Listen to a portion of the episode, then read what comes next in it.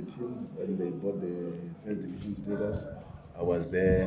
I was the general manager, so I know what it means to assemble a team in a short space of time and also try and make them, you know, uh, play and, and, and get results. So, um, yes, uh, there is a bit of pressure, not from the management, but obviously from within. You know, nobody goes to the match and say, ah, if we lose the first two, it's still okay and whatever. No, we're not even thinking of losing. We want to hit the ground running, and uh, I, I believe we're gonna we're gonna achieve that.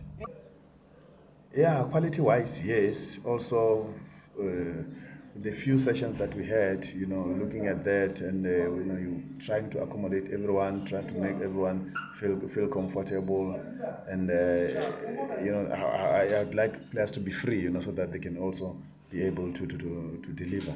So, from the few sessions that we had, I'm seeing a very very big progress. We have signed quality players, so that is a plus. You, you don't have to look at many things. It's, it's the only thing, the challenge is just for the players to gel, which I can see there is progress also in terms of that. And uh, we're gonna cause shock waves in, you know, if, if people come and, and undermine us.